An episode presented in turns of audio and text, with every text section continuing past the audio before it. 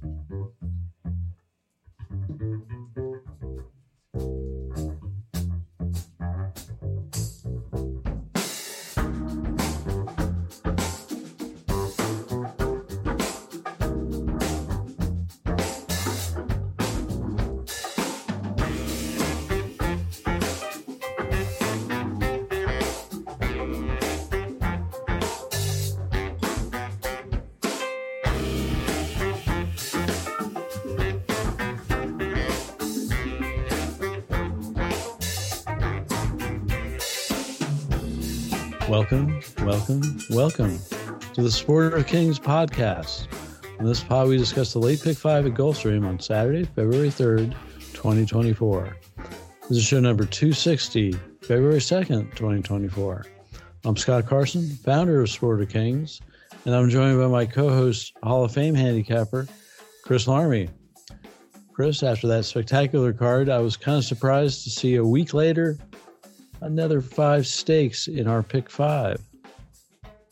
Yeah, I mean, this is a kind of a strange week. There's derby preps at every track, but um, you know, California cards they just have tough time filling fields, and uh, you know, Oaklawn has a pretty good card as well. But you know, one thing I like about Gulfstream is they run on the turf, so we get a little mix of turf and dirt, and we probably see, you know, at least certainly the current favorite for the Derby um, will be you know running there, and that race probably isn't the most interesting handicapping race on the card, but the other other races look pretty good. So maybe if you want to play the pick five, you take a free square with fierceness in the the feature and um, and try to catch some prices in the other legs. Wait, the current the current favorite in the Derby is not running at Gulfstream. No, he is. He oh is. yeah. Okay. Okay. Yeah.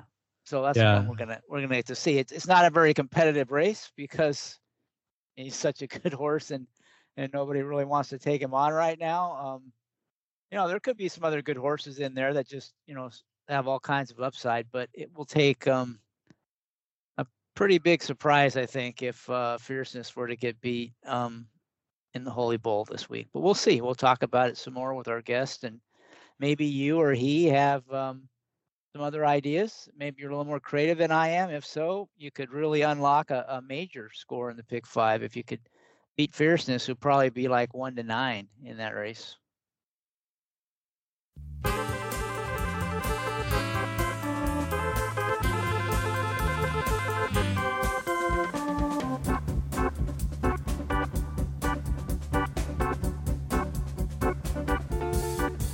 And we have a special returning guest.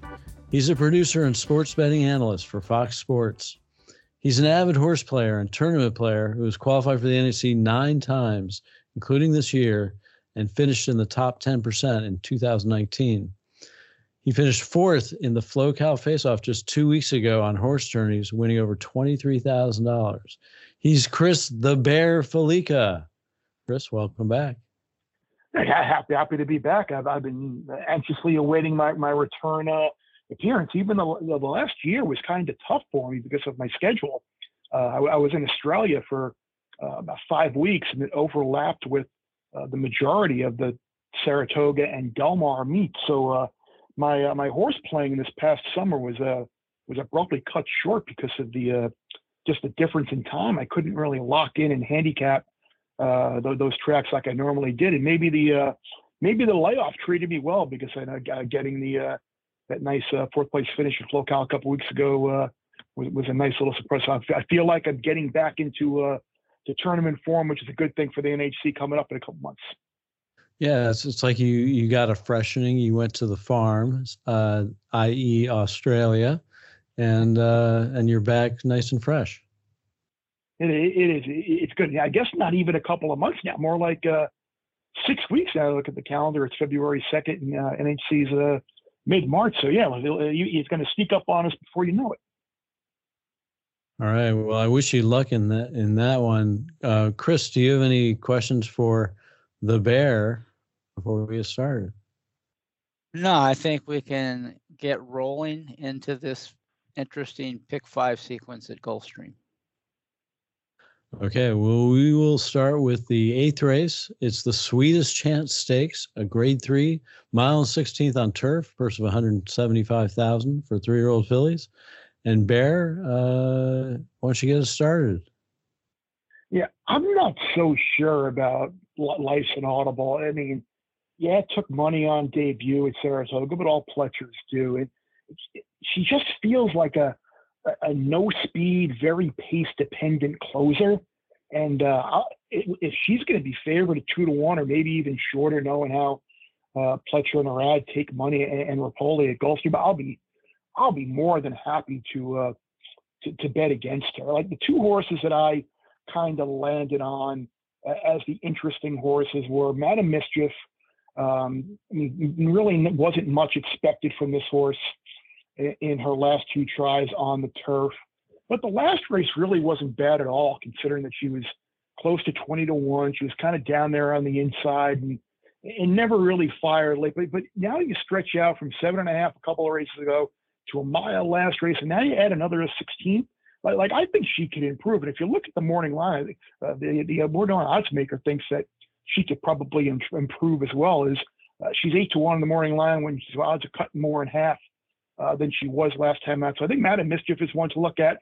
But uh, dynamic pricing is my top pick, and, and, I'd be shocked if you got eight to one on her.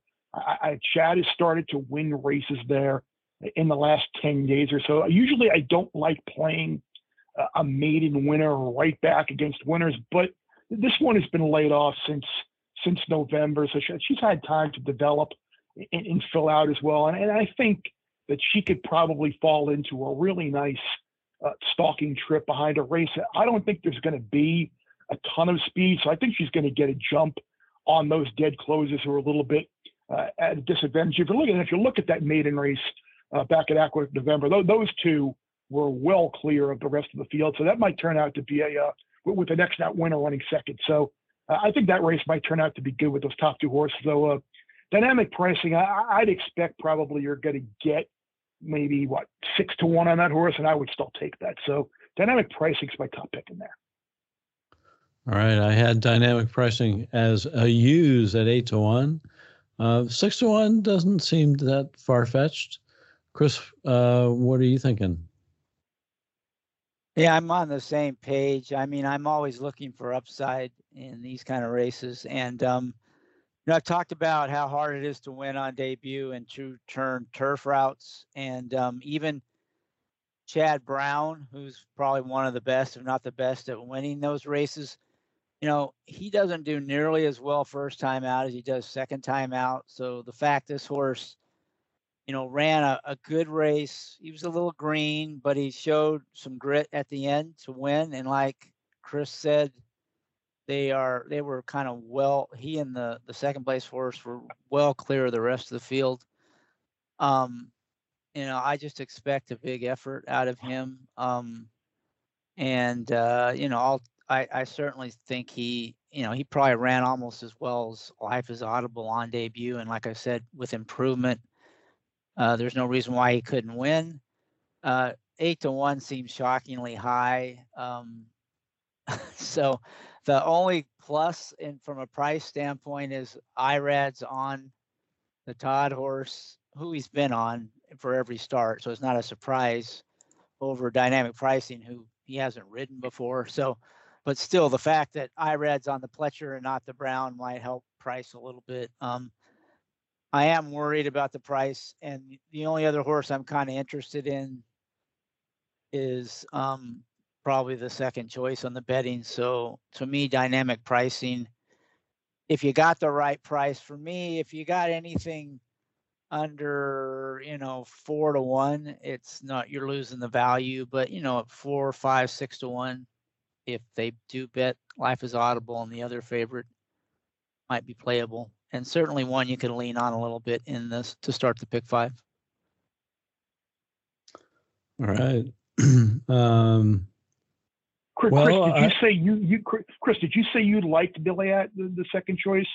Is, is, yeah, I, I like that horse quite a bit. The last time it ran, um, and it did not have a good trip, and I I like it in here too. But I mean, at at the likely price I'm would much prefer dynamic pricing over, you know, at equal prices. To me, they're about equal in terms of likelihood of winning the six and seven. I'm just anticipating a, a better price on the six. I'm sorry, Scott. That's all right. Um, so I went with the Bears' other horse, which is Madam Mischief, and I, I, I would go deep in this race because uh, I, I do think most of them have a shot. But I liked Madam Mischief because, uh, you know, has a win going two turns on the turf as a young two-year-old and then ran a pretty good number at, at the end of her three year old year, um, going seven and a half at Gulfstream. And then in her next race, she was bumped and then stuck in traffic. She was stuck on the inside the whole way. She didn't really have room. It, she didn't check or anything, but she was in tight. And when she finally got free, she ran okay and she galloped out better than everybody else. And I, I think that you know she gets a different kind of trip, which uh, she sort of she sort of has to get a, a better trip than that. Although it's possible she won't because she'll be on the inside. Um, you know her her number her number two back was not much slower than any other horse in this race as a 70 buyer.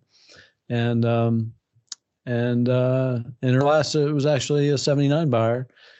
she galloped out better than Life's Inaudible. Um, I think she's playable at eight to one. Chris, you got anything else for this race? Um, the the only other thing I, I was curious about is, is Golden Ghost being being on the outside. Like, like I wonder now if Cassie and the connections have kind of just figured out this is a horse that really doesn't want to be on the lead because uh, in the two races where they've taken her back, I mean, she she won one maiden over broke maiden over the turf at, at Del Mar very easy and took money, and then won that optional on the uh, on the on, on the Tapeta at Gulfstream. Like like I don't think post eight will necessarily bother her, being it's not a not a great field. So like like if you're looking to go a little bit deeper, I, I mean, I would I wouldn't say uh, this horse has a great chance to win, but it wouldn't shock me at all if Golden Ghost uh, w- w- was was closing late into into this race, and maybe again, like I said, because of the the lack of pace in here, uh, didn't get there. But but I, I she's certainly someone uh, who's uh, certainly in with a chance. I think. Yeah, I think that Golden Ghost at twelve to one. I, I'm I'm surprised that it's as high on the morning line. I'm not saying it's wrong or not, um, but 12 to 1 is pretty sweet price, and I'm definitely using that horse.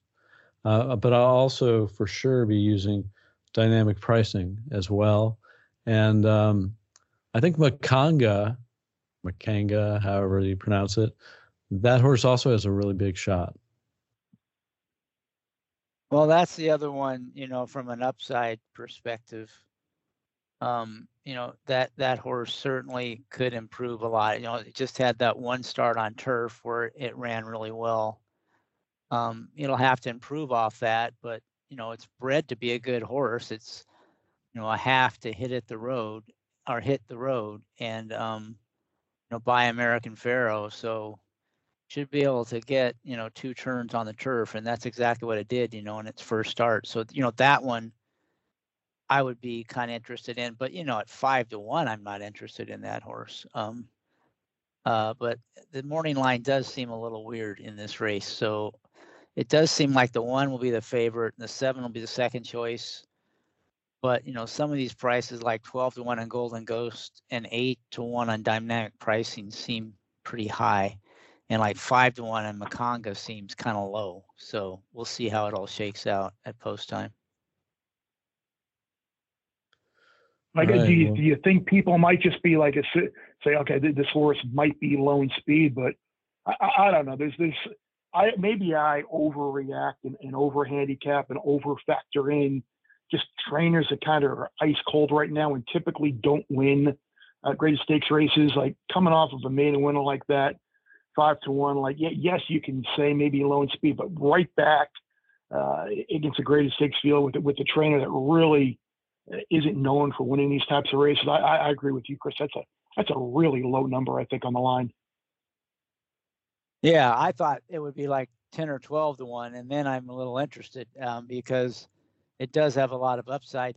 And you know, the speed figure didn't come back real fast in that race, but it was a slow paced race and the horse won easy. So, you know, just no way it's gonna it's gonna ring up a big number. Um, but it wasn't a bad price and it wasn't a bad No. number, but I mean it it because of that slow pace, you just don't know how good this horse is. That was its only run on turf. Yeah, it got an easy lead and controlled the race, but you know, it, it was just far superior to the horses it faced. You have no idea what the ceiling is. You know, maybe it's not nearly high enough to do damage in this field, but maybe it is. That's why it's, you know, it's all about price and five to one's not a, a very enticing price for me. And it's a little surprising to me that it would be that low. Like you said, it's not like it has connections that people are going to be, you know, you know, running to the windows to bet, and it's not like it's comes off a super fast race. So we'll see. You know, maybe it's just a, the morning lines off. We'll see.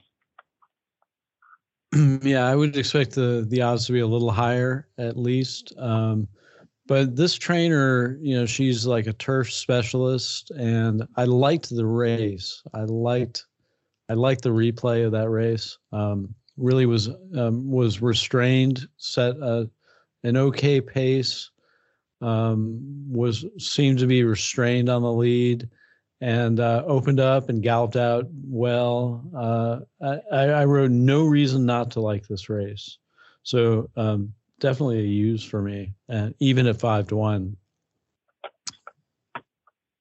Yeah, it, it would be the one outside the three favorites that I would think, you know, it wouldn't be shocked to see that one win. Golden Ghost, I kind of get the case for that horse, but if you watch, and I kind of agree, you know, it seems to have improved since they uh, tried to take it back off the pace. But if you watch those last two races, it just had an absolutely perfect trip in both of those. Now you can argue it, it made its own trip and it might do it again, but yeah, it's stepping up against tougher horses here. And you know, usually my inclination is to kind of be against those horses coming off perfect trips, but then you look at the price and the horse just won an allowance race and it broke its maiden. Both were pretty impressive, and it's twelve to one off. You know, Makanga, who's had just the one maiden win at five to one. So I don't know. I, you know, I, I I'm not sure about the prices on this on this race, but so I'm I'm not as high on Golden Ghost as the two of you. I don't think just because to me that horse we kind of seen its ceiling, and I don't even think that's quite good enough to win in here, even with a good trip. Whereas like a Makanga, I don't think we've seen the ceiling on that horse. You know, it, it could be much better than it's ran in its last. All right. Well, it's going to be fun, fun to watch that first race because it's going to get a little chalky later, and I think you know this the price opportunity may be in the eighth. The next one is the ninth race. It's the Swale, seven furlongs on dirt. Remember when the Swale was a big thing? Seven Yep. furlongs on the dirt, purse of 125,000 for three year olds, not even graded now, but um, still a good race. And uh, we'll let Chris Larmy start us on this one. Yeah, maybe we should just call Chris the bear, and then we don't have to worry about this. Although you are getting Chris to the power of two on this on this podcast. Well, I am calling him Bear, but I'm also just clarifying that uh, the other Chris is Larmy.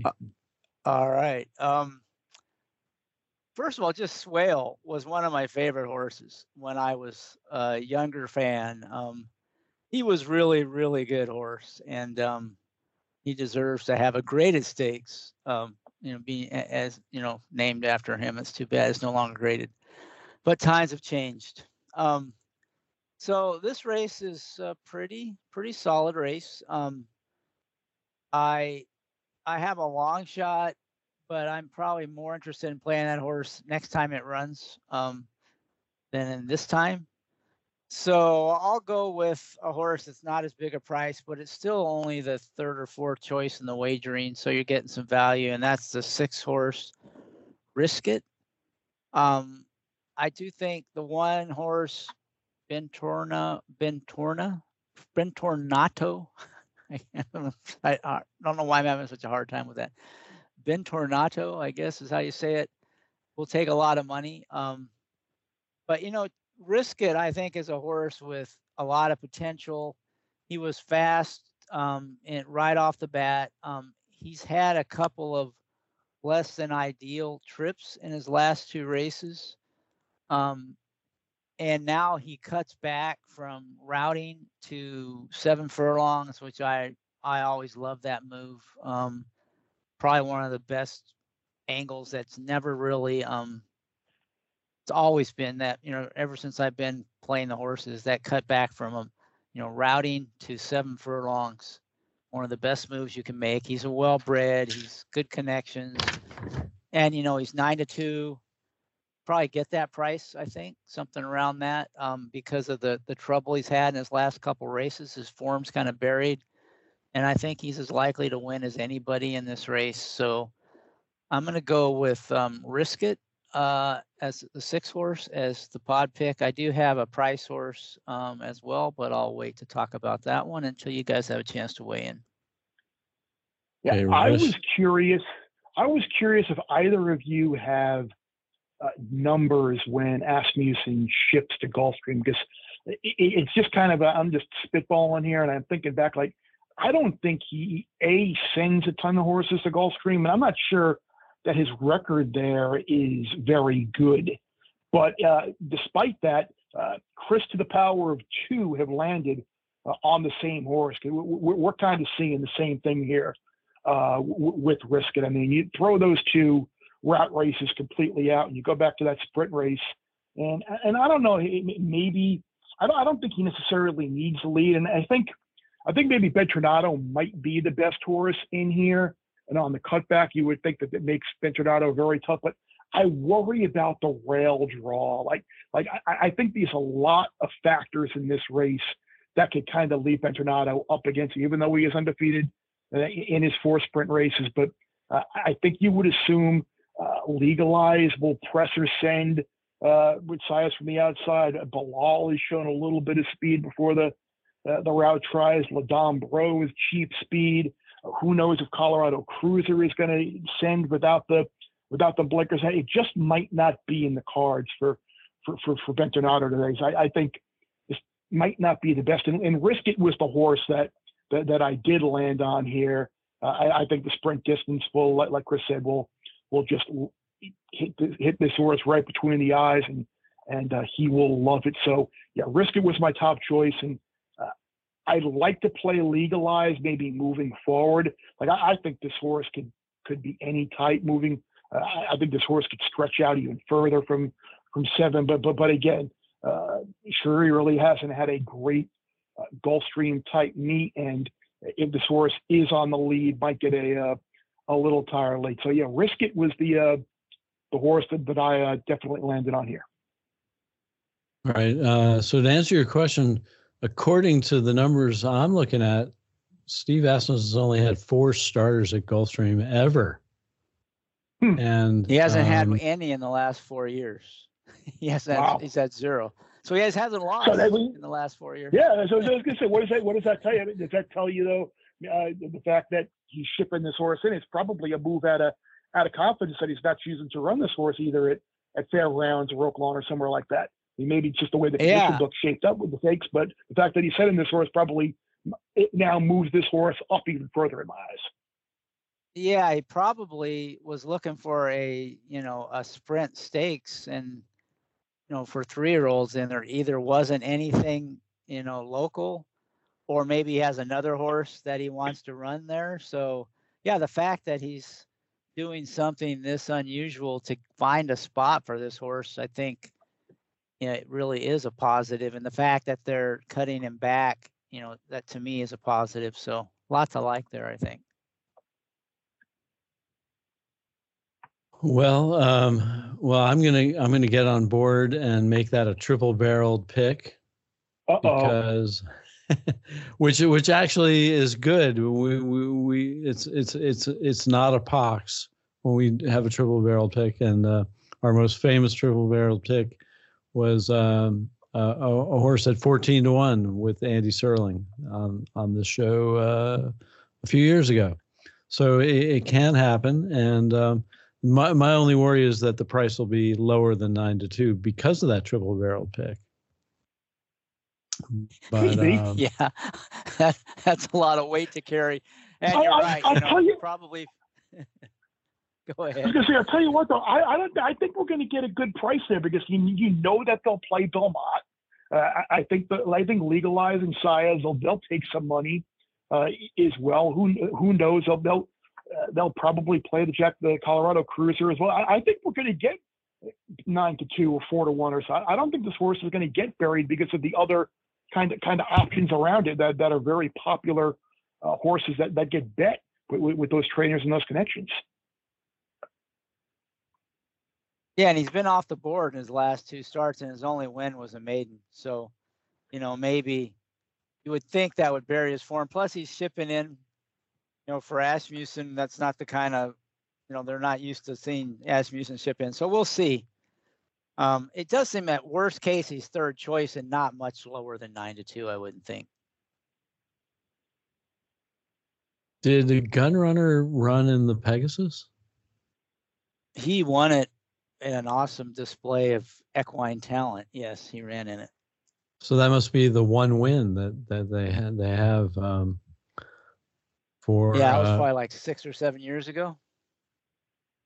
Wow. Um, yeah. So I mean, so he he can do it. He can do it. Uh, you know, can he do it with a horse besides Gunrunner? I don't know, but maybe he can do it with a son of Gunrunner. And yeah. um, any other uh, any other horses you guys like? Yeah, there's a horse I like. I I don't necessarily like him in this spot, but the four horse Grand Mo the first. I actually was looking to play this horse coming off of his last race on the turf. Um, I thought he had a really tough trip, and he's actually had tough trips in all his races, and, and he won a couple of them. Um, but I just don't know if this is the right spot going seven furlongs on the dirt. But you know, he's one I might toss into the pick five to you know uh, because if he does take to the dirt, I think he's much faster than his his speed figures would would lead you to believe. And his trainer, their horses run pretty well fresh, but um, and this could just be they they're they're just doing an experiment to see how he handles the turf. Since he's run well on synth and turf, maybe they figure he can run well on anything, and they might be right. If they are, um, I wouldn't be shocked to see him uh, run a big race in here. But um, more likely, he won't run that well. He won't take to the sprinting on the dirt. But uh, next time when they have him routing on the turf is the time to play him. But he's the one wild card for me, the four horse Grand Mo the first.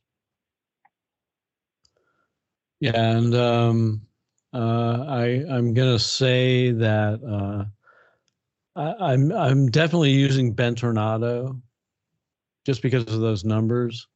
Uh, I you know maybe he will be nine to five. Um, that seems about right, and uh, and and I will use him, but I'm not putting a lot of money into this pick five because there aren't that many horses to bet. Yeah, to me, you know, I I just I know I'm, not even trying to say his name because I'm it's a tongue twister for me for some reason. But the one horse is going to be the favorite. But to me, the the seven horse is the one to beat. I mean, he's been pretty awesome in his last two starts, and I mean, he can make his own trip.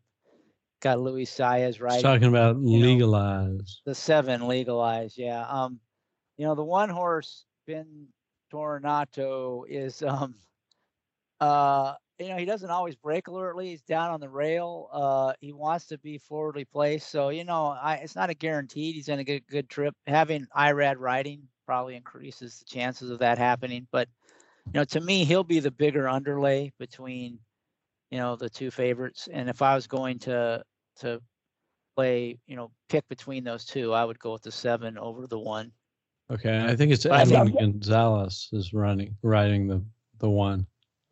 He is. Yeah, that's that's what I saw on the on the, the form oh. that I had uh, downloaded as well. That's yeah, I mean, I'm I think definitely- legal, legalized might even actually be favored in this race, just based on Well, I'm speed I just sitting figures. here. I'm, I'm just sitting here imagining, hearing when we're saying the name. Uh, I'm just hearing Tom Durkin's voice in my head. Yeah, Tornado. They like the nice uh, rolling Italian off of the uh, the, the voice because he spent so much time in Italy. I can just I can just hear Tom Durkin saying that name. It just makes me all warm and fuzzy inside. Yeah, so I'm I'm kind of against him, especially if Irad's not riding. I wonder why I have IRAD in my. I don't know what I did. Some somehow I messed that up. But anyway, um, uh, that that that that makes it even more likely that he may not get uh the ideal trip in here. So we'll see. May if maybe the two horse can break alertly and shut him off right off at the start. It is funny though that that uh, Irad ends up on this thirty to one Ladam Bro, who was originally mentioned as Edwin Gonzalez, um, at least in, in in the sheets. They so it's I, I wonder how he managed to get a mount on this horse. Yeah, somehow I had Irad riding the one and I had Gonzalez on the three. So I, that must have been a change in the program or something at some point. Because I don't, I don't know how I could have randomly done that. Um, something's up there. Okay, so with the the Edwin Gonzalez and legalized getting the the the significant speed figures, I'm gonna I'm gonna call legalized the favorite, and Bentornato um, will be five to two or higher, and um, will still be usable in the pick five, I think. So you not only you think you think that um he'll be a higher price than than legalize, huh? Yeah, yeah, I think so. I mean, that's interesting. you know, uh, this uh, Cherie DeVaux gets the, the her horses get bet, and and this horse has never been higher than two to one, and it's coming off uh, you know nice nice win there at Fairgrounds. So, yeah, I I, I think so, especially with uh, and then and it's got Luis Saez. Yeah, I'll make that call. All right. I'm not sure I agree, but definitely those will be the two favorite. They'll vie for favoritism. Um, and sure. And and and, and by the way, I, I should say that I I, I think um, uh, Pete Aiello's morning lines have gotten way better. He- well, he's not doing them anymore, so you just insulted him.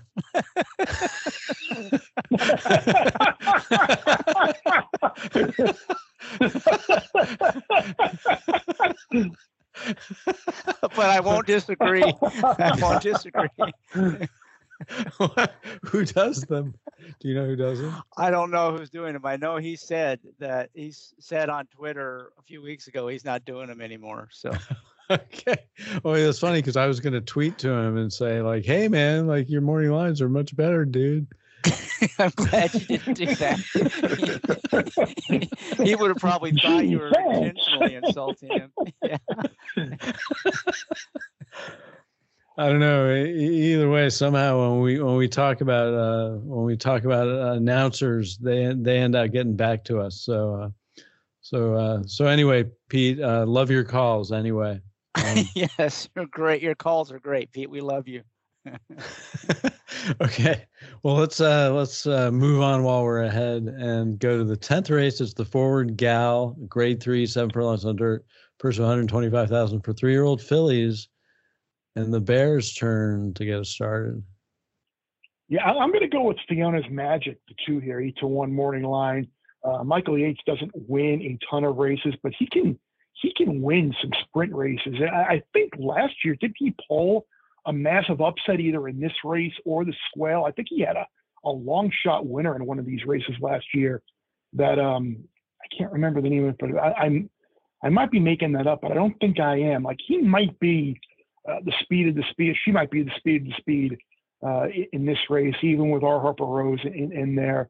Like we'll, we'll see if this is the old Gulfstream where uh, usually Grail Golden on big stakes days or not. But you, you look at the maiden race, one for fun with the seven pound bug, came right back against winners in that uh, that optional, and, and one for fun again with the seven pound bug. And, and, and I think he, she can move forward even more uh, off of that last time out. So if, if she does, um, I, I, think she definitely is the speed the speed in this race, and I think we're going to get pretty close to uh, eight to one in this race with the with the uh, presence of Nikitas and uh, Watersand as well. So uh, I think if you, I think Mark Harper Rose is probably a very uh, vulnerable favorite here, and, and, I think with a couple of other popular uh, mid-price horses in here, I think we're going to get a really good price on um, on Fiona's Magic as well. I'm I'm I'm kind of up in the air on Scalable. We'll, we'll see if uh, if she can can come back and uh, win right get back against winners off the uh, the maiden win routing. Obviously, Pletcher Repole and uh, Jose Ortiz will take money, but I'm gonna I'm gonna look for the price here in Fiona's Magic. Okay, Fiona's Magic. Michael Yates hits with a price uh, quite often. Chris, what do you got? Well, this is kind of weird. It's like Chris and Chris are telepathically communicating because I'm we've been on the same horse in every race, and I like the two as well. So Chris to the power of two. It, we'll find out if it if it's if it's the power of two or the weakness of two. We'll find out. But um, yeah, I I agree. Fiona's Magic seems to have, you know, tr- you know, be a really talented horse. There's not for a sprint. There's not a lot of pace on in this race. Um, you know, there's the the four who likes to be on the lead. So sort of those two, and it's assuming that they don't try to hook up in a speed duel, which most riders avoid like the plague nowadays. Um, those two are likely to control the race from start to finish. And I think Fiona's magic is, you know, capable of tracking either getting the lead or tracking the four horse Rose Harper Rose and or R Harper Rose and you know out finishing that one late. Um, so yeah, Fiona's magic. I'm not as convinced we'll get eight to one on that horse, but I certainly will be at, again probably the worst case third choice behind scalable the sixth and the four R R Harper Rose. So um, you know uh, there'll be some value there. So I'm on the same horse with Chris. Um, hopefully um, we're on the right page, not just the same page, because if so, we could have a day. Yes, it sounds it. Let's go. All right, I'm going to take a different horse. I'm going to go with Kissed by an Angel, who is as fast as R. Harper Rose, but is 12 to 1 on the morning line and uh, broke in the air two races ago, bumped and steadied in the start last race, which was in the slop. I did not get a chance to watch that replay. It's marked right on my sheet. Watch last, but um, I'm gonna I'm gonna I'm gonna take at least for now, I'm to take the chart comment to heart and figure that the horse had an excuse. You know, ran that best number. Uh, I think R. Harper Rose ran her best number going five and a half, but Kissed by an Angel ran her best number going seven furlongs at Laurel. Um, and if there's a pace duel, all the better because she likes to run from off the pace. But she can also run near the lead if she if there is no sp- uh, speed. So I feel pretty good about Kissed by an Angel. Well, she ran for 12.5. Could have had it for 12.5 back in uh, September of 2023, and it def- definitely uh, moved up. You're, you're right. You're right though. It, it, appears that she likes to be on the lead, but yeah, I, I don't think this horse uh, needs to be on the lead. Obviously, won that maiden claiming race on, on debut for um, coming from off the pace. The, the, the other, like I say, the other, we haven't mentioned scalable at all. Like, do you think if there is a a pace meltdown that this horse kind of is the one? The interesting thing that, that I look at is this horse was eight to one versus Nikitas um, in, in, in, that common race that they had, which was Alpine, which was uh, the Alpine Princess win, where Nikitas was second went off at four to one, and uh, Scalable was eight to one uh, in, in that race at Saratoga. So I, I wonder.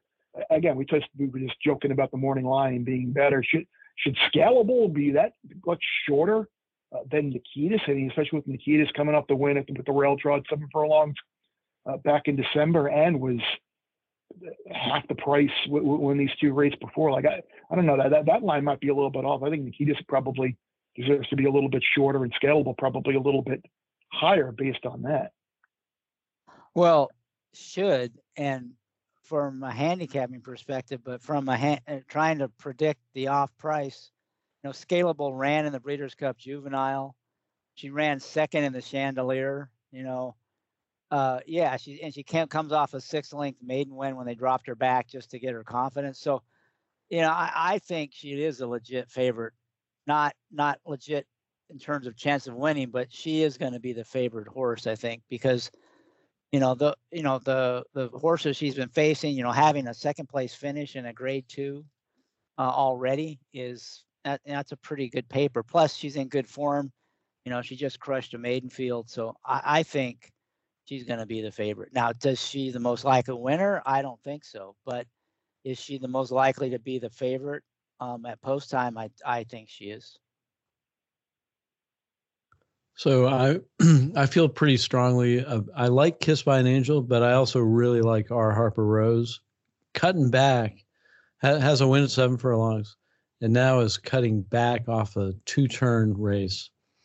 Um, and she's got a little circle back pattern going on. Um, and the Timeform pace projector has this, uh, they projected as favoring front runners, which would be uh, R Harper Rose and Fiona's Magic. So, uh, but I, I, feel pretty strongly about Kiss by an Angel and R Harper Rose, and I will only use those two in the pick five. Yeah, I mean, Kissed by an Angel is an interesting long shot for sure. Um, I'm just not sure she fits with this class of horses sprinting. Um, but we'll find out. Um, I just have a feeling she's going to be farther back than she wants to be. Uh, she could get buried early, but at the price, I wouldn't. And Luis Saez is a good rider, so yeah, I I'm not gonna uh, try to talk you off that one. But uh, you know, to me, uh, there there are some some questions about her ability to run with these horses, but we'll see. Um, R Harper Rose is certainly one of the ones to beat, and I like I've already said, I love that cutback move. And if you look at the workout she had, she went 45 and change a few weeks ago. So she's a fast horse. There's no doubt about it. Um, and you know, trainer does good cutting back, Saffie Joseph. So a lot to like there. That that's probably one that will vie for favoritism with scalable. Um, but and I would definitely pick that one over scalable as the one to beat. Uh, but to me, Fiona's Magic just has more upside. I think, you know, R Harper Rose, we've kind of seen what we've got. She's going to run her race and it's good good enough to win. But if Fiona's Magic improves some off of her last, I think, you know, she can beat her. So that to me, it's going to come down to those two.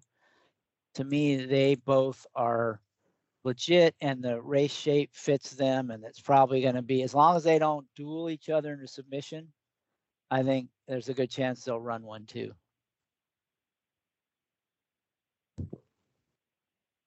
Okay, let's go to the 11th. It's the Kittens Joy, grade three, mile 16th on turf, purse of 175 for three year olds. And um, Chris, your turn to get us started. Yeah, for me, you know, there's a key race to watch um, for this race is the um, the Bourbon Stakes at Keeneland on October 8th. In that race, um, the favorite noted ran second, had some trouble. Um, and the six horse First World War was in that race. And that horse, to me, ran the better race of the two. Um, he was parked really wide throughout the whole race. Were noted kind of had a, a perfect pocket trip until um, in the stretch. It did have some traffic um, to overcome to win. But uh, for me first world war ran the better race of those two and now they face each other again and and you probably get a much better price on first world war than you will on noted not that it's only a two horse race. There's certainly some others in here, including another Pletcher that that could could win. But I do think those are probably the two best horses in the race, and I think First World War may be the better of the two and may be a much better price. So I'm going to make the six horse First World War um, my pick in here. Uh, four to one, not a great price. I'm not saying it's a huge win bet at that price. Um, if it were to float up above that, I think it could be playable as a win bet. Um, I'm not sure what the final price will be. So it's kind of borderline as a play, but um, I'm going to go with it as a pod pick, the six horse. Okay, First World War, one for two on the turf. Bear, what do you got? Yeah, I looked at First World War. Like it had some two good races over the turf in, in, in Kentucky. It's just amazing how Brendan Walsh just can't find the winner's circle here at Gulfstream. Like been settling for all the minor awards, but he, he runs his race and certainly can win because you know at some point, you know, those 15 second and third place finishes from 37 runners, so nearly half his money, half his runners have been second or third. You know he's ultimately going to get some racing luck and win. So uh, uh, that that one is very very possibly the the winner here. I strongly considered him, and on my pick five, I'm absolutely uh, going to use him. Yeah, I am not there with Agate Road. I, Gore noted like these one run closers. I'm just, I know sometimes that's how turf racing goes, but just sometimes you have so much work to do, and, and they're going to be over bet because of the, the, the Pletcher connection. Yeah, I landed on Ed, Edgartown, the, the two horse. He reminds me a, little bit of way way back in the uh, first race we talked about with like Madam Mischief. Like if you look at uh, Edgartown's last race, it was first race for Graham Motion, kind, kind of stuck down inside, just kind of first race for Graham Motion, uh, first race off the layoff, like first race off of a two month layoff. There, there, there were a lot of a lot of things to kind of make you think that even though there was a, a Beach uh, a stakes race uh, at Gulfstream, that it was more of like an educational type run to see what type of for Graham to see what kind of horse that he has. Kind of just went around the track and whatever speed is in here, uh, I, I, think will clear, and you could really see Edgartown fall into a a really really comfortable uh, stalking trip there on the inside, and just when they uh, when the real running begins, he, he might have a, a, a dream run, but potentially up the rail. So yeah, I, I landed at Edgartown. The uh, the two horses ten to one morning line. Okay. Um, I was trying. I was trying to bring up the uh, DRF workout report, which I, I don't think it's out yet. It's it is actually not out yet. Um, but uh, the reason I wanted to look at it is uh, I last week I uh, they gave uh, National Treasure an A workout, which is pretty rare to see, and uh, and the horse won the Pegasus at two to one and looked like a pretty good price at you know at two to one the way he won it. He looks pretty good uh, doing it. So uh, so so hopefully um, maybe they'll release the Clocker reports before the end of the pod, but. Um, uh, I was interested in what their take was on noted because um, just you know based on the figures, if noted can run as fast on turf as he ran on dirt at Monmouth in August, um, then he he should be able to handle this field. So I'm going to call him my pick. It's not it's not it's not an exciting pick, but um, but he's got a he's got a really beautiful circle back pattern, and the only question is whether he can do it on turf, uh, what he did on dirt. So I'll I'll just make him my pick and and not try to belabor myself uh, trying to pick one of the other ones. Yeah. Is there I mean, any? Go ahead. Go ahead, Chris. No, jump in. No, I was going to say, is there any scenario where you could see the seven horse Quokka hitting the board thirty to one? I mean, I know it's twenty to one when when he broke maiden, but Albert Trani's mm, yes. horses every now and then pop at a big, big price. Second against yes. winning it's kind of split the field in that Central Park back at that back at Aqueduct. Like like the Gulfstream is where he can he tends to pop with prices. So like I, I think that seven horse is someone you definitely would want to use in your exotics. I'm glad you agree with me. Yeah, I you know I I uh, I haven't looked at that race, but I, I have it as uh, a watch race, and you know, steadily improving numbers. And this trainer, you know, he he brings them along slowly, usually, and uh, you know, has two races on turf. One was a win, and the other one had tons of trouble at almost fifty to one, and five wide and four wide. So yeah, I, I think I think the horse is usable, and um, uh, you know, uh, I think he I think he could win if noted doesn't. Um, and I've been sort of anti-noted because he ran so well on dirt, but in his last race, which I haven't I haven't watched the replay of, you know, he surprised me and still won it. And uh, so I'm thinking maybe he's he is uh, truly surface neutral. Yeah, um, on the Quokka, yeah, certainly maybe more underneath than to win, but there's no that horse did not have the best of trips last time, and you know still ran well. So uh, and has upside. So certainly, um, you know, noted to me, you know, Scott, you said, you know, if if if he can run as good as he did on the dirt, you know, to me that's a good um, argument for a horse at 10 to 1 or 20 to 1 but not the 6 to 5 favorite you know? So that's why you know when you have questions like that uh, uh, that's just screaming play against the horse rather than bet on it. That that would be my only um, you know retort to your case for noted. What any reaction to that? That's fair. It's fair yeah, but, I, uh, so, I, I, I, I, agree with you, Chris. Yeah, like some with with the favorite being so many questions, I, think that those are the types that I like to bet against. Like you said, it uh, you you you you feel better when you're trying to justify if if if if if you have a, a horse like Quokka or a horse like uh, Edgartown, like, like if if if okay, twelve to one, 10 to one, 20 to one took my shot, but that, uh, that that would I would be filled with regret if I had all these questions about a favorite before the race and I wound up playing them, and I, I'd, I'd be super mad at myself for for betting a favorite. I wasn't sure it should be that short. Well, and I, I wouldn't single him. You know, I mean, I certainly wouldn't do that, right? I'm not sure who I who I'll who I would use. I'm not sure if I'll even play the pick five thanks to uh, the last race. But um, you're gonna play the you're gonna play the pick five. We're doing a whole podcast here for about an hour or so breaking down the pick five. You're playing it. You know, I always end up doing it. I yeah. funny how that do works. end up doing it. the, the, the only question is who to use besides noted, because I, I, certainly wouldn't single him with those questions.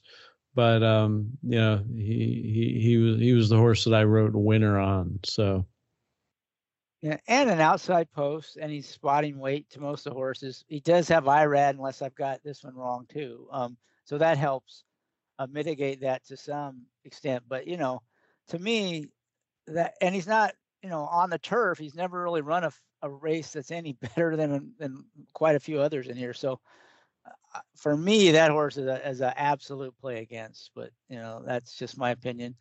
Uh, I do have one long shot beside, you know, First World War is the one I like, but the, I do have a price horse. It's kind of like Makanga in the last in that one of the early races we talked about. Uh, Hammerstein who's kind of bred to be on the a turf horse. Uh, had a debut on the dirt, didn't do much running, sprinting. They stretched it out on the turf, and it, it ran a, a, much improved race. And uh, for Brian Lynch, who we talked about last week, his horses are all just running giant new tops uh, um, repeatedly, and he draws the rail. Um, and he's got some tactical, you know, speed to put him in a good position. So uh, I that's the long shot that could, um, you know, with the with the upside, that could very likely to get a good trip. You know, to me, that's the kind of 15 to one shot that is is maybe worth a play and worth tossing in into the pick five. Um, so uh, that's my case for Hammerstein. I almost made him my pick, uh, but I just I really like the angle that First World War is a lot better than noted.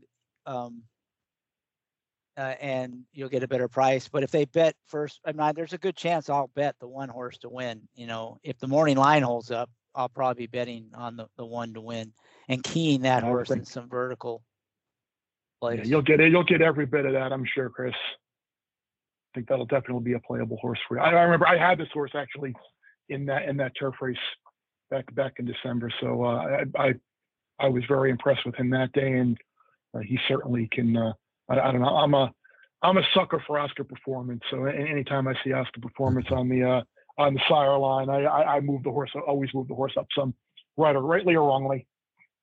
I I am gonna say that you you made that statement about Brian Lynch last week, and I looked at all his horses uh, on the Gulfstream card, and none of them showed a jump up like you were talking about. So I I don't know where that's coming from. Well, you need to look at the ones that have run, run recently, not the ones that are running on that card. The but Tumbarumba ran big. What do you mean? You had Tumbarumba, yes. and he and he won. Yeah, but Tumbarumba also, but he wasn't like a he wasn't a big he jump up. Jumped, I mean, yeah, he was on his last race. Yeah. No, no, he no. Sure did. Yeah, but well, he. You go back and go back. And look, look. no, he, he a, ran a three on Thoro-Graph as a two-year-old, and then he ran a zero as a three-year-old. That was that's not a big jump up. That's a year of development. But it's a big jump. It's three-point new top on the sheets. That's a huge jump. That's like one out of a hundred horses makes a three-point jump as a three-year-old. You know, and you know, established with an established form. And that's just one horse, but you know that was on that card. Go back and look at his horses that have run at the Gulfstream meet. Well, and and you'll see a whole bunch of horses like that. Uh, I, I don't I don't have time, but um, but but uh, yeah, uh, just based oh, on here, what I saw. Here, wait, here's Thoro-Graph stats. Okay, here's Thoro-Graph stats for the last 90 days. 35 starters, 43% have run a top or better. That's like uh, most on average is probably 10 or 12 percent. So he's had 43 percent of his horses running a top or better in the last 30 in the last 90 days, his last 35 starters. 46 percent have paired. Only 12 percent of his horses haven't run a top or better. No, 43 percent have run a new top. Um, 89 percent have either paired their top or ran a new top. Those are ridiculous numbers. That's almost half his horses have run a new top in the last 90 days. So there's your proof right there, right off the sheets. Just take a look at mm-hmm. Hammerstein's sheet and you'll see those stats. Yeah, I see so those stats. Ca- case yeah, dismissed. So. okay. Find just, find another I'm just, trainer. I'm just staying out of. I'm just staying out of this. Yeah. Just I'm enjoying. This. Yeah. This is good. Yeah, but find another trainer who's had 43% of his starters in the last 90 days run new tops and 89% of them run their top or better. Find one other trainer with more than 20 starters with those stats. You won't find one. Okay. He's the hottest well, trainer on, in the uh, planet. I, I, I, I believe you. I believe you. I just uh, I didn't see it on that card. But um okay. Point taken. All right, let's go to the the uh, marquee race of the card. It's the Holy Bull, a grade three, mile 16th on dirt. Purse of 250000 for three year olds. Bear, your turn. I'm gonna, I'm gonna, I'm gonna give the the the, the T box honors to you, Scott. Chris and I have both gone first twice. I'm, I'm gonna, I'm gonna let you uh, have the T. Let you, let you uh, first this time. You know, that's not really, uh, uh, it's not a good thing, Chris. Um, I, I mean, it's kind of hard to go against fierceness, right? Uh, so, so here's the thing about fierceness. Yeah, he's probably 10 to 15 lengths better than all the horses in this field. The only thing that we can conceivably, um, the only way we can sort of try to shoot uh, holes in his form is to say, that Breeders' Cup was like an explosion. It was a big number, and like maybe it hurt him, but he hasn't had a super extended layoff. He's working out great. Yeah, I mean, I'm not. Uh, I, I I'd really I'd really be agonizing to pick another horse over him. So, um, so I'm just going to say fierceness. Yeah, I, am with you. I get it. You won't be probably fully cranked off that Breeders' Cup win in the layoff, but I, I want. It was funny when I was looking at this race again. like I, I was thinking back to Breeders' Cup Day, how how mad I was after the race when I went back and and looked, and really, I'm like, I basically said the horse was a mud freak for that for that figure, uh, Saratoga debut, and just throw the and just I should have thrown the champagne out and I would have had a 35 40 dollar horse. So uh, I didn't, but uh, I, I think this horse will be very very tough to beat. As we've talked about in the first few races, I'm not one that I'm looking to play a favorite every race, and I'm usually not one to lock in at three to five. But uh, just with this draw with Pletcher on his home track, I think he'll be uh, very tough to beat. If you're looking for someone else to use and, and you didn't want a single fierceness and you were looking for no more time was is the price play that I would look at in either the exact or the try. I mean, he was he was two to one versus Otello last race, and remember, for we had the first World War we talked about uh, in in the last race as well. So clearly, the like the bettors at least think something of this horse, and um, it was the first race off of a, couple a long layoff. Uh, didn't have a great start. Was stuck was stuck wide. Uh, didn't get beat that badly. Uh, consider that he maybe he won't class out with that pedigree, but you're going to get a hell of a lot better than you got in the last race of two to one. Uh, you're going to get pretty close to, to to 12 to 1. You'll definitely get double digits, I think. So uh, if you're looking to just avoid a chalk exactly here, I think the uh, I think I can see myself punching a 7 5 uh, quite a few times here. So uh, I'm, I'm with Scott. I'm not looking necessarily to beat fierceness, but I will use the five no more time uh, in my exotics. All right, Chris, uh, you've already basically uh, given up uh, yourself, but um, do you have anything to add on the um, the uh, the impossibility potential impossibility of I well, you know it, I, I I feel like you know if he's going to be one to nine now I want to try to beat him. Well, he probably will be one to nine. I mean, why wouldn't he be one to nine? He, he I, I, he'll be at least one to five. It maybe shorter. Gonna be a huge favorite you know, and he deserves to be. I don't know, and no horse deserves to be one to nine. I mean, they can all get beat, but you know, he can regress a lot, and any of these horses could jump up a lot, and he'd still win.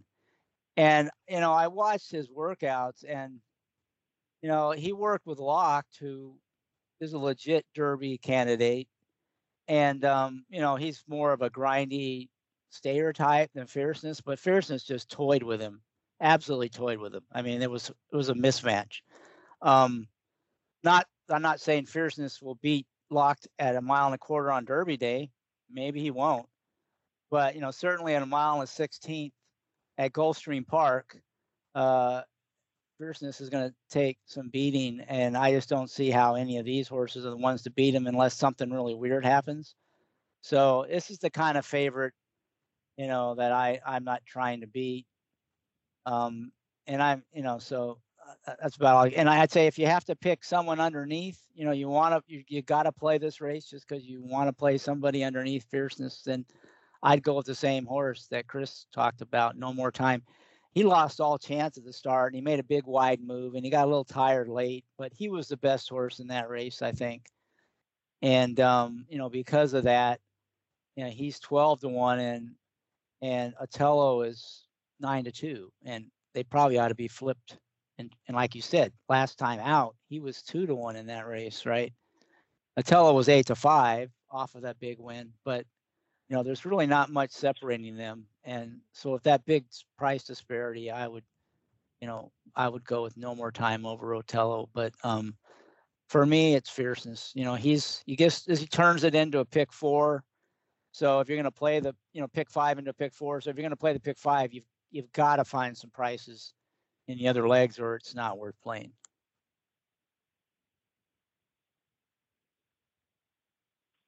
Yeah, it's uh this is a it's a tough pick five to play. I mean, well, it's one it's of those that yeah, yeah, yeah, it's it's tough. It's tough. I mean, just just you're gonna, we're all gonna, I think, go into it with the same strategy of looking to find prices and certainly hope that at least three of those, like, like if it comes back, Bentornato, Fierceness, and one of the other Pletcher Chalks wins a couple of the other eight there, and it's coming back for nothing. So I think the, the goal is to get no more than uh, and Fierceness, and then in the other three legs, uh, we do get prices, and hopefully we we press uh, the, the, singles of, of those enough where we're where we're making money because I, I, think that's the that's the issue. I mean, I don't necessarily mind playing pick fours and pick fives when you have kind of a free leg like this. Like what I'll do, I'll, I'll probably play a couple of a couple of bucks in, in pick fours, pick fives, just for with uh, using that that no more time as well as fierceness, just in case. But uh, if you can press and, and you're right with some of your other opinions, you can still do okay. Yeah, because the favorites are weak in the other legs, like Life's an Audible. You know, that horse will probably be eight to five. Definitely could beat that horse. I don't think Bentornato is any kind of standout. That horse will probably be eight to five. Um, uh, scalable definitely could be beat. Uh, a horse probably be about eight to five. And um, uh, noted. You know, I talked about. I know Scott likes him more. You, some of you, you guys like some of those horses more than I do. But you know, though, all four of the other favorites are.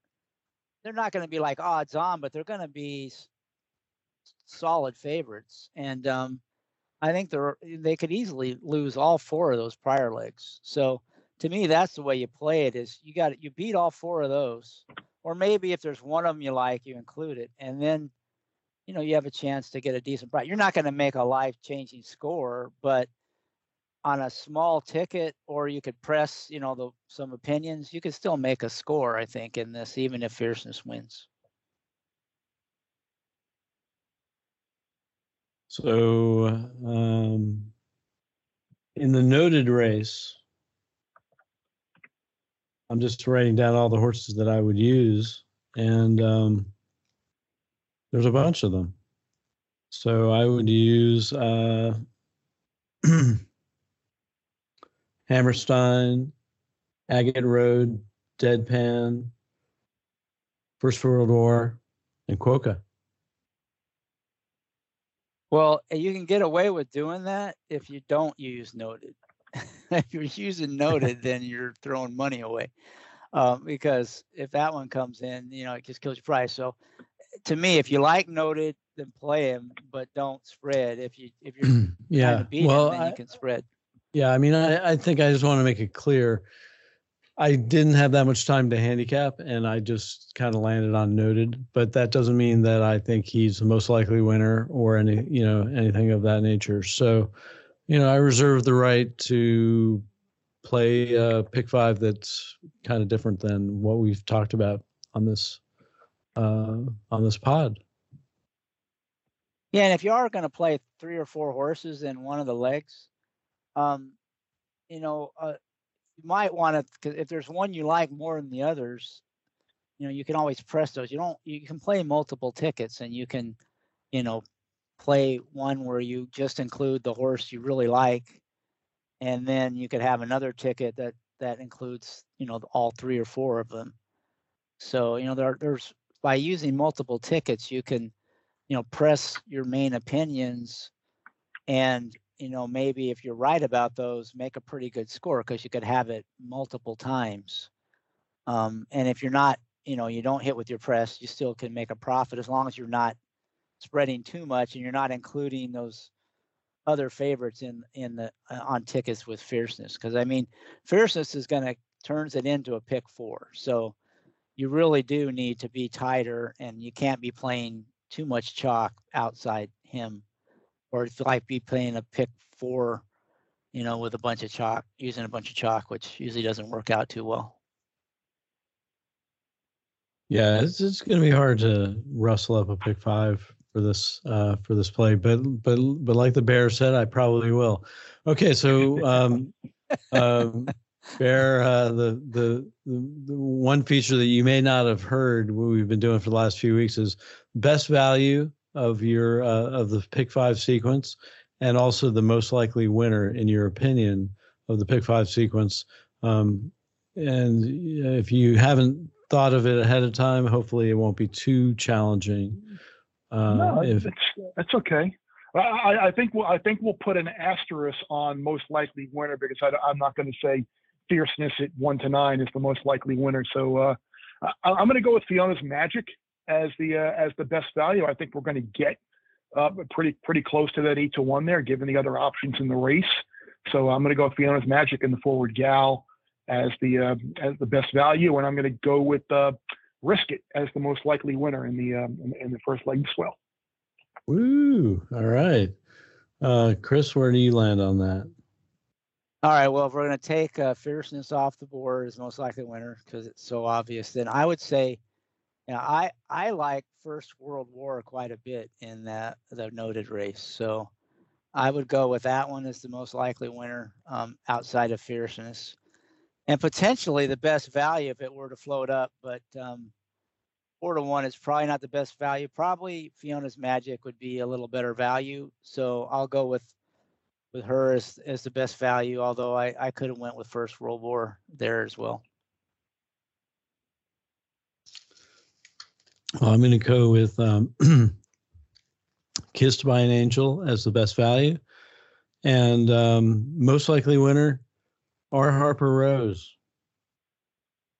Same race. Uh, all right, just a minute. I'm going to change my most likely winner. Um, I forgot about a horse that I didn't I didn't talk much about, but I think has a really good chance to win, and that's the uh, the seven horse in the eighth race, Milieu. Milieu. I don't know how Milieu. How do you pronounce that, Scott? Milieu. Milieu. Milieu. I don't know. Anyway, eh, the seven horse. I, I, I don't know. Uh, that horse, I, I liked it quite a bit in its last start. It was really unlucky to lose.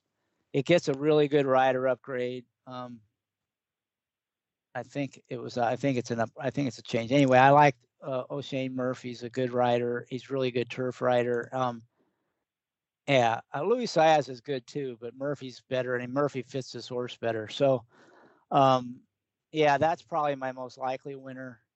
Uh, it's not going to be the value, um, so I'll stick with um, Fiona's Magic as the value play. Um, okay.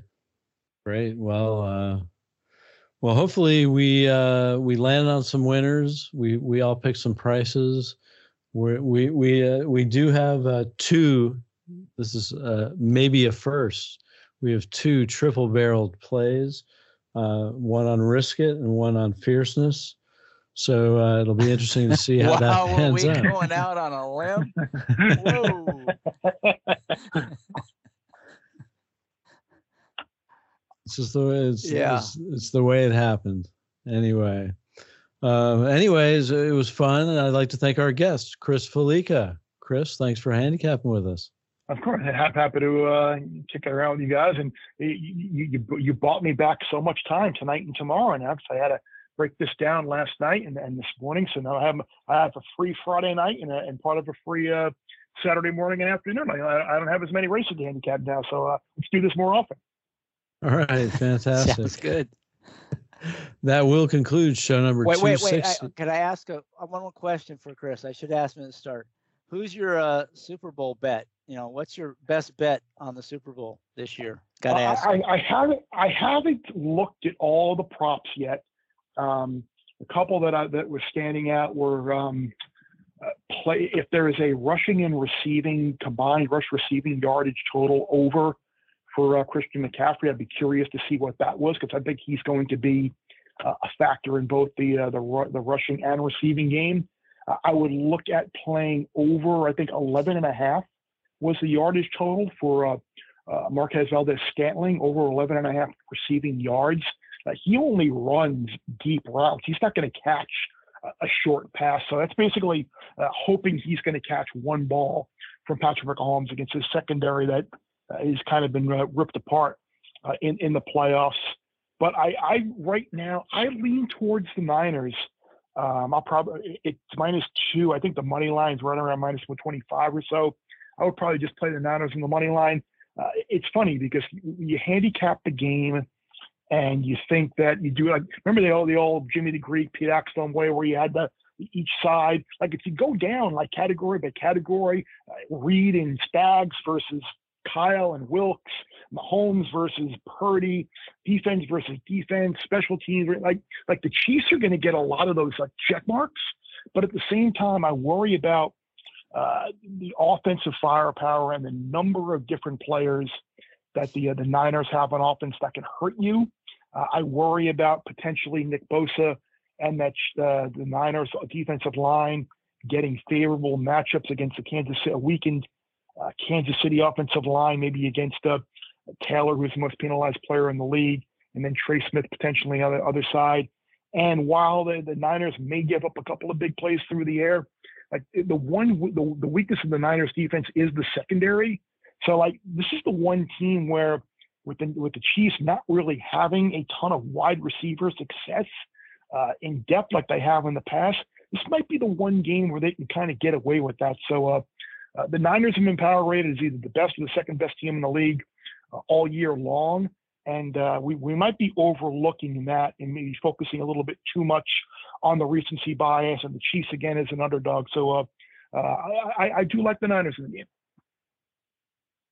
All right, you heard it. You heard it from Bear. Niners. So is the Niners uh, then they get points? They get two points. Is it a two no, point? They, line? Nine, Niners are Niners are laying line. Niners are laying two. So you, you can you could yeah. you could lay the two if you want, or just eliminate doubt and just lay lay lay a little extra a little extra juice and just play them on the money line. Okay, well, great to add another sport to the sport of kings. that will conclude show number 260 of the Sport of Kings pod. Good luck at Gulfstream and wherever else you play. And please enjoy the Brooklyn Boogaloo Blowout. May you boldly go where no horse player has gone before. Giddy up.